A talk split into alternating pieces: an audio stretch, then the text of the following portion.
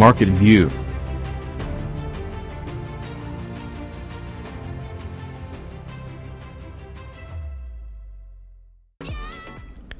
Και έχει έρθει η ώρα να υποδεχθούμε το σημερινό καλεσμένο, ο οποίος βρίσκεται μαζί μας ε, τηλεφωνικά, για να συζητήσουμε το marketing στο γιατρείο. Μαζί μας ο Γιώργος Γεωργίου είναι ο CEO και ο Head of Digital της ε, Neat and Proper Digital Agency. Γιώργο, καλησπέρα. Καλησπέρα, Θέμη. Πώς είσαι; πολύ έτσι που...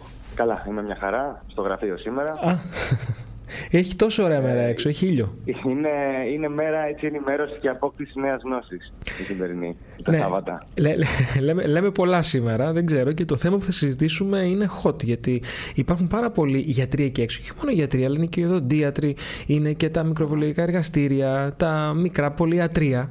Έτσι. Που και αυτά, εντάξει, κάνουν λειτουργήμα μένα, αλλά είναι επιχειρήσεις. Και πρέπει και αυτές κάπως να κάνουν το marketing τους να διαφημιστούν. Ε, Φυσικά. όμως ξέρω ότι υπάρχουν κάποιοι περιορισμοί και θέλω να μας εξηγήσεις ακριβώς ε, τι ισχύει για τους γιατρούς ε, και την διαφήμιση που μπορούν να κάνουν στην Ελλάδα. Μμμ. Είναι πολύ μεγάλη συζήτηση που υπάρχει σε σχέση με το νομικό πλαίσιο ε, για τους γιατρούς και τη διαφήμιση. Ε, Καταρχάς εσείς ως Ουσιαστικά- εταιρεία έχετε και πολλούς ε, γιατρούς στο πελατολογιό σας όπου τους κάνετε το marketing, σωστά; ναι, έχουμε μια ε, σημαντική εξειδίκευση στο ιατρικό marketing και σαν εταιρεία και τα στελέχη που έχουμε σε προηγούμενες έτσι, δουλειές τους. Μμμ. Λοιπόν, να πω ότι ε, οι γιατροί ουσιαστικά επιτρέπεται φυσικά να έχουν μια ιστοσελίδα και να προβάλλουν την εξειδίκευσή τους και την ειδικότητά τους. Όμως, ε, ουσιαστικά δεν τους επιτρέπεται να διαφημίζουν τις υπηρεσίες τους. Δηλαδή θα πρέπει κυρίως η προβολή τους να είναι ενημερωτική. Αυτό είναι ένα κομμάτι έτσι, σημαντικό που αναφέρεται έτσι, στο, στο νόμο. Δηλαδή όχι Ε, άμεση διαφήμιση. Ακριβώς. Δηλαδή, απαγορεύεται για παράδειγμα μια σου σελίδα να αναφέρεται σε ειδικές προσφορές, να αναφέρεται σε τιμές, σε πακέτα. Α, δεν μπορείς να Ε, πεις η για- επίσκεψη τόσο ας πούμε. Δε, συγγνώμη. Δεν μπορείς να πεις η επίσκεψη τόσο. Σωστά. Μμμ. Σωστά. Ποιοι είναι οι Ε, λόγοι που συμβάλλουν σε αυτές τις δεσμεύσεις; Τι πιστεύεις ε, από την εμπειρία σου ότι το κάνει τόσο αυστηρό το πλαίσιο; Κάτι ανάλογο έχουν και οι δικηγόροι νομίζω. μμμ. Θεωρώ ότι όλα έχουν να κάνουν με την προστασία του ασθενή. Α μην κορδευόμαστε. Μιλάμε για την υγεία. Είναι ένα ευαίσθητο ζήτημα που πρέπει να το αντιμετωπίσουμε έτσι. Άρα, προτεραιότητα έχει η πληροφόρηση και η ενημέρωση και όχι τόσο πολύ το να προσπαθεί μια ιατρική σελίδα να κάνει πώληση. Φυσικά είναι κάτι που γίνεται σε κάποιο βαθμό σήμερα. Όλο- Ελέγχονται. Δηλαδή, μπορεί να πε- πέσει κάποιο πρόστιμο, μπορεί να σε ψάξει κάποιος, θα κοιτάει κανείς. Εντάξει, ο νόμος είναι στη θεωρία. Πρέπει να τηρείται, δεν το Υπάρχει- συζητώ αυτό σε καμία περίπτωση. Αλλά εγώ βλέπω πολλά στο ίντερνετ. Υπάρχει ένας ε, νόμος ο οποίος λέει κάποια πράγματα. Ε, ακόμα και ο Ιατρικός Σύλλογος σε ένα ποσοστό θεωρεί ότι πρέπει να εξυγχρονιστεί γιατί ας μην κρυβόμαστε, η εποχή έχει αλλάξει. Ε, τα πάντα σήμερα γίνονται digital, άρα προφανώς ενδεχομένως πρέπει να γίνουν αλλαγές. Προφανώς και πρέπει οι γιατροί, όπως και εσύ πολύ σωστά είπες, ε, με κάποιο τρόπο να διαφημιστούν.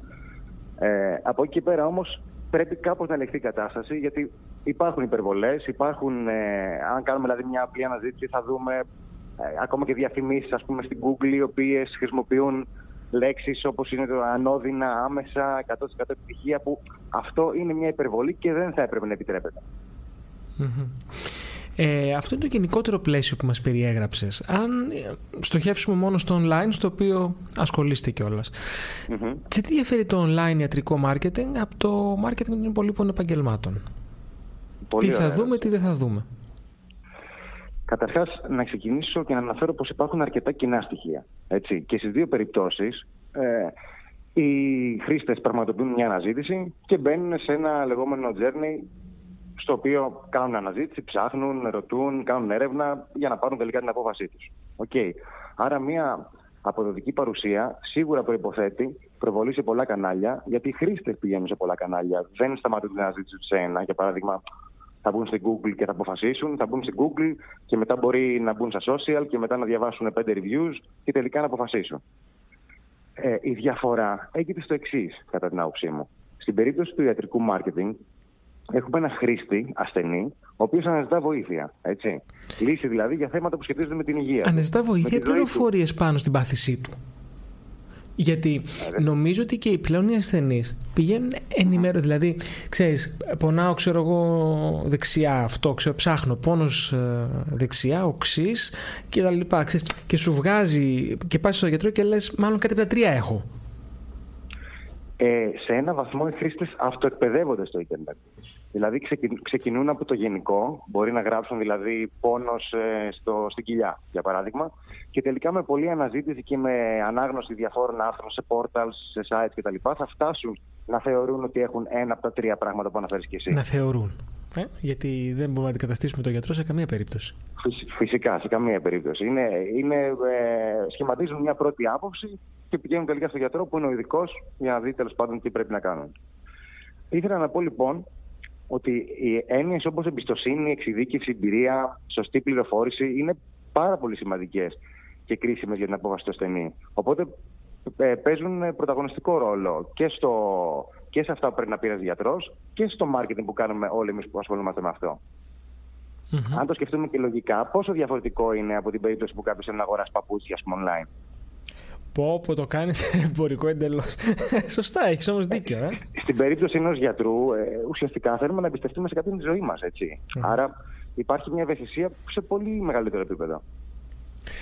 Έχετε φτιάξει και πολλές ιστοσελίδες. Ε, Τι πρέπει να προσέξουμε όταν θα φτιάξουμε μια σελίδα ενός γιατρού; Ωραία. Πέρα από τα βασικά που πρέπει να πούμε ότι κάθε ιστοσελίδα πρέπει να, είναι, πρέπει να, να ακολουθεί αρκετούς κανόνες.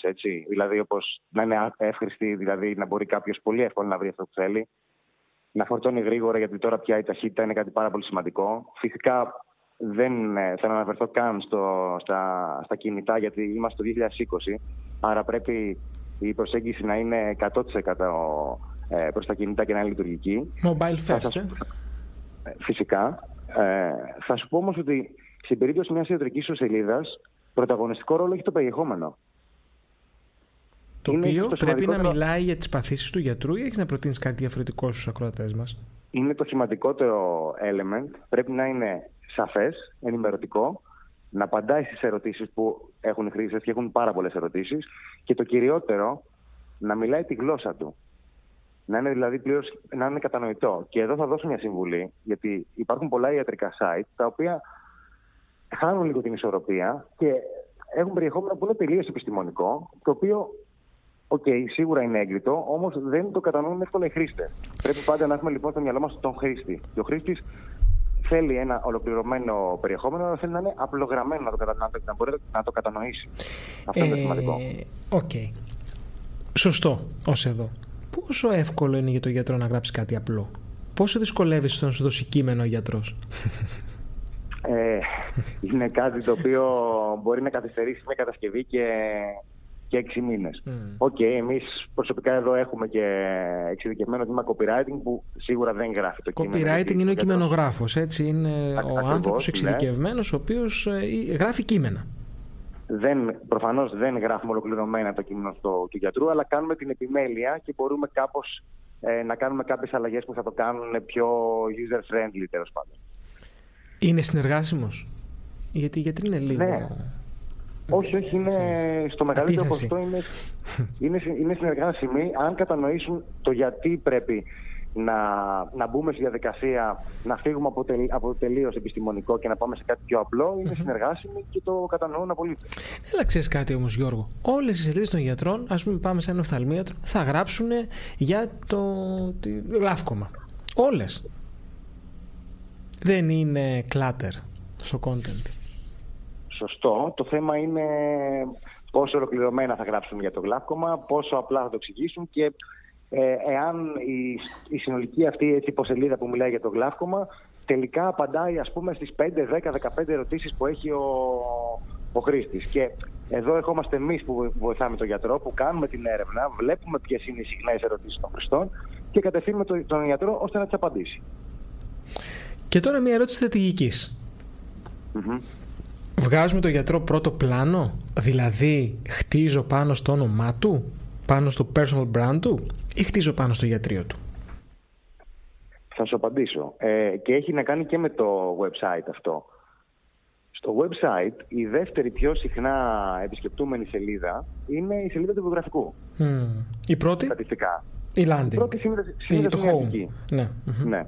Τι σημαίνει αυτό; Σημαίνει ότι οι χρήστες θέλουν σε πολύ μεγάλο ποστό να μάθουν ποιος είναι ο γιατρός, ποια είναι η εξειδικευσή του, σε ποιους τομείς έχει ασχοληθεί, γιατί θέλουν να νιώσουν εμπιστοσύνη και οικειότητα πριν αποφασίσουν να δουν σε επικοινωνία μαζί του.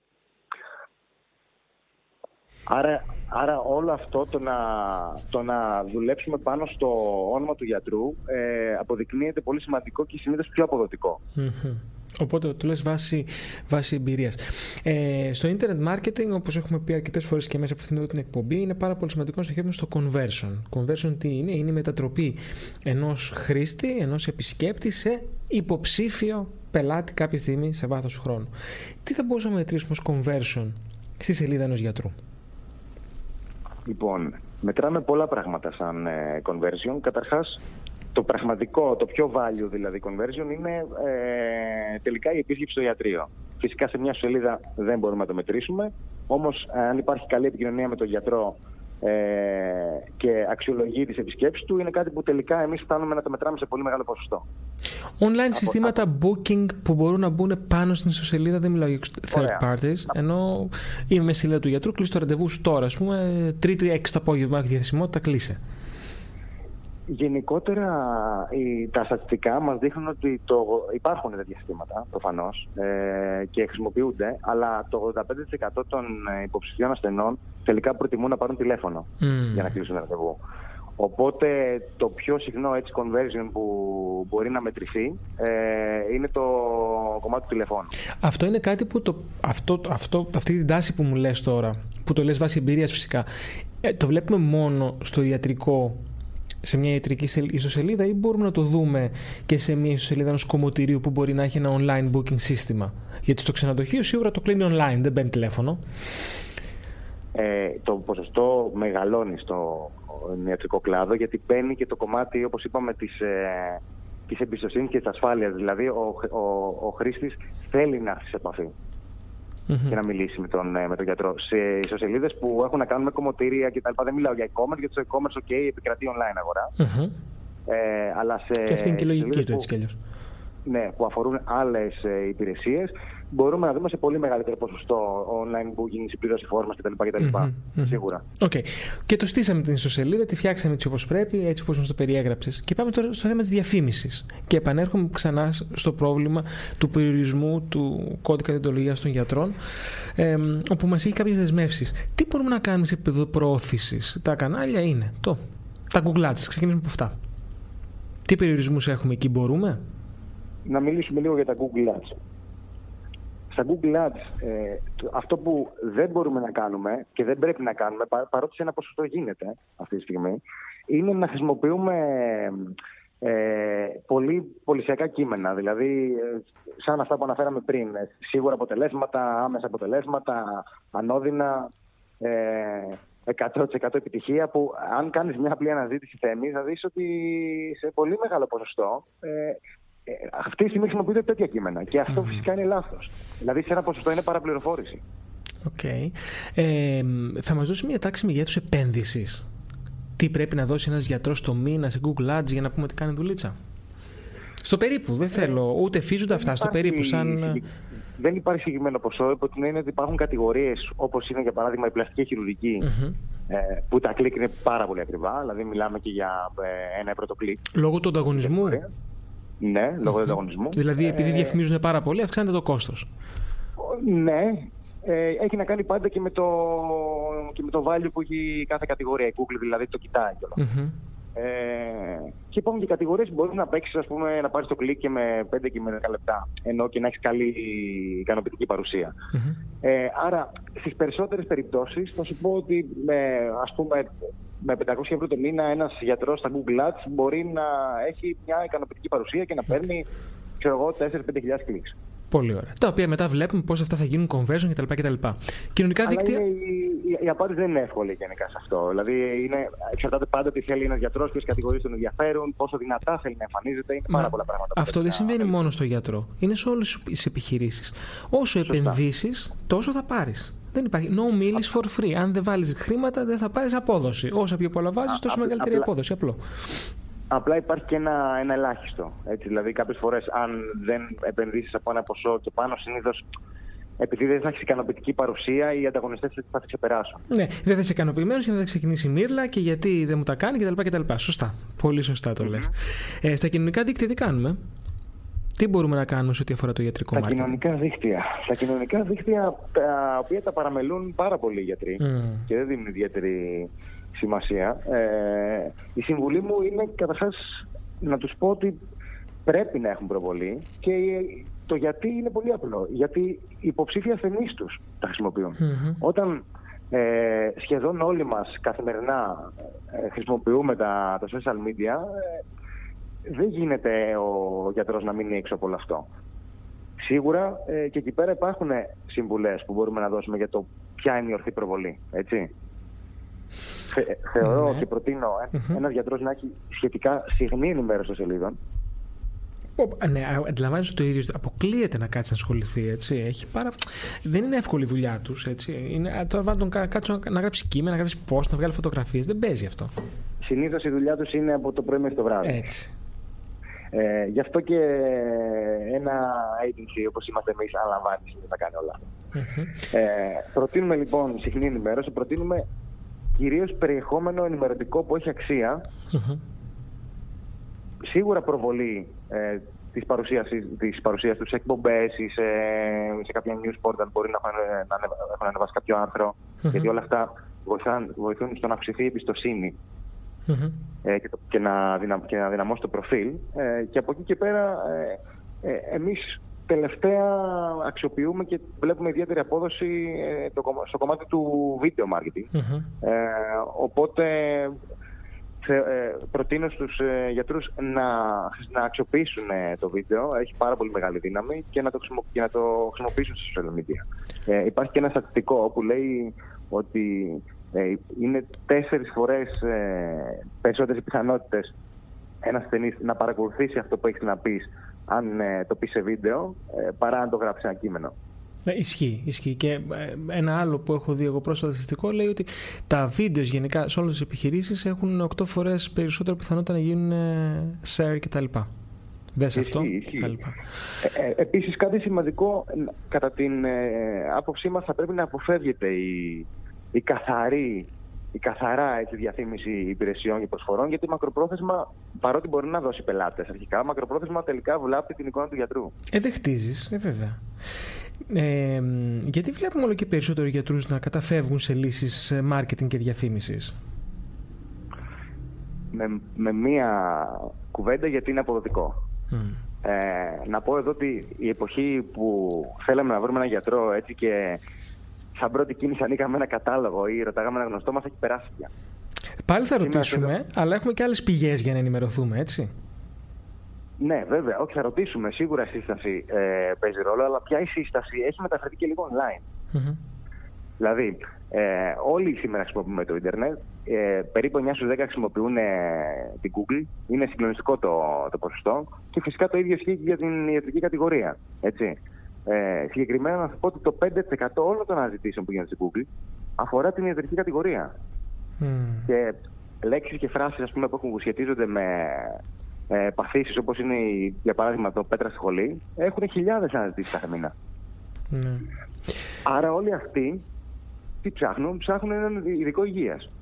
Γιατροί λοιπόν που έχουν αντιληφθεί όλη αυτή τη δυναμική ε, και τα αποτελέσματα που έχει μια σωστά σχεδιασμένη digital προβολή θέλουν προφανώς να ασχοληθούν με όλο αυτό.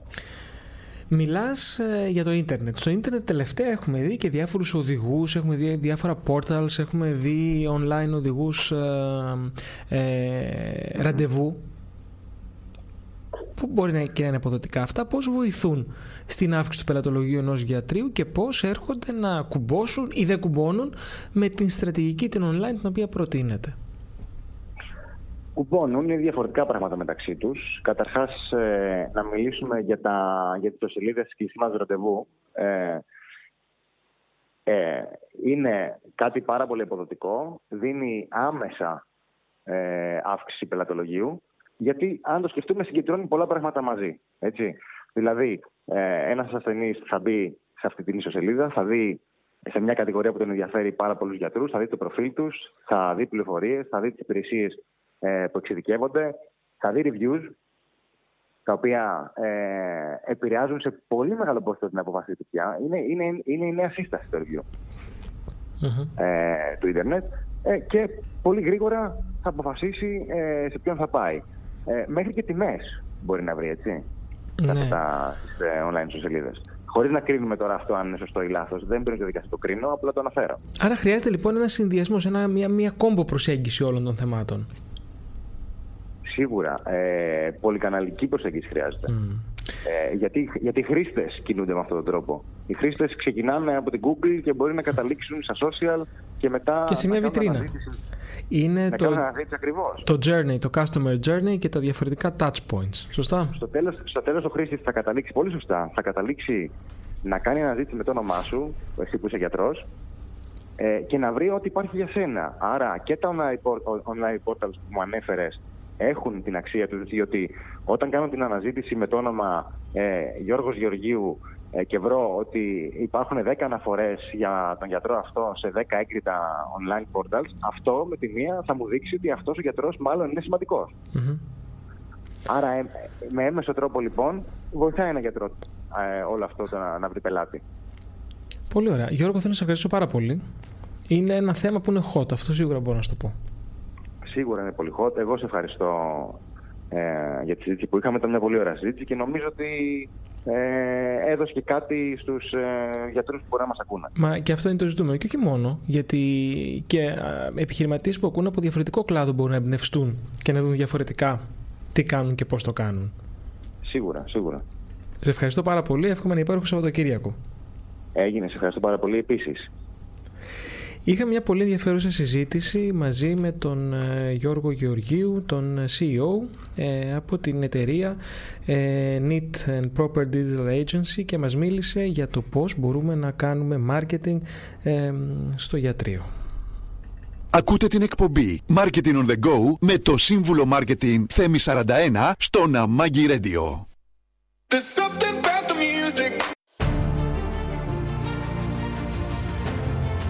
Market View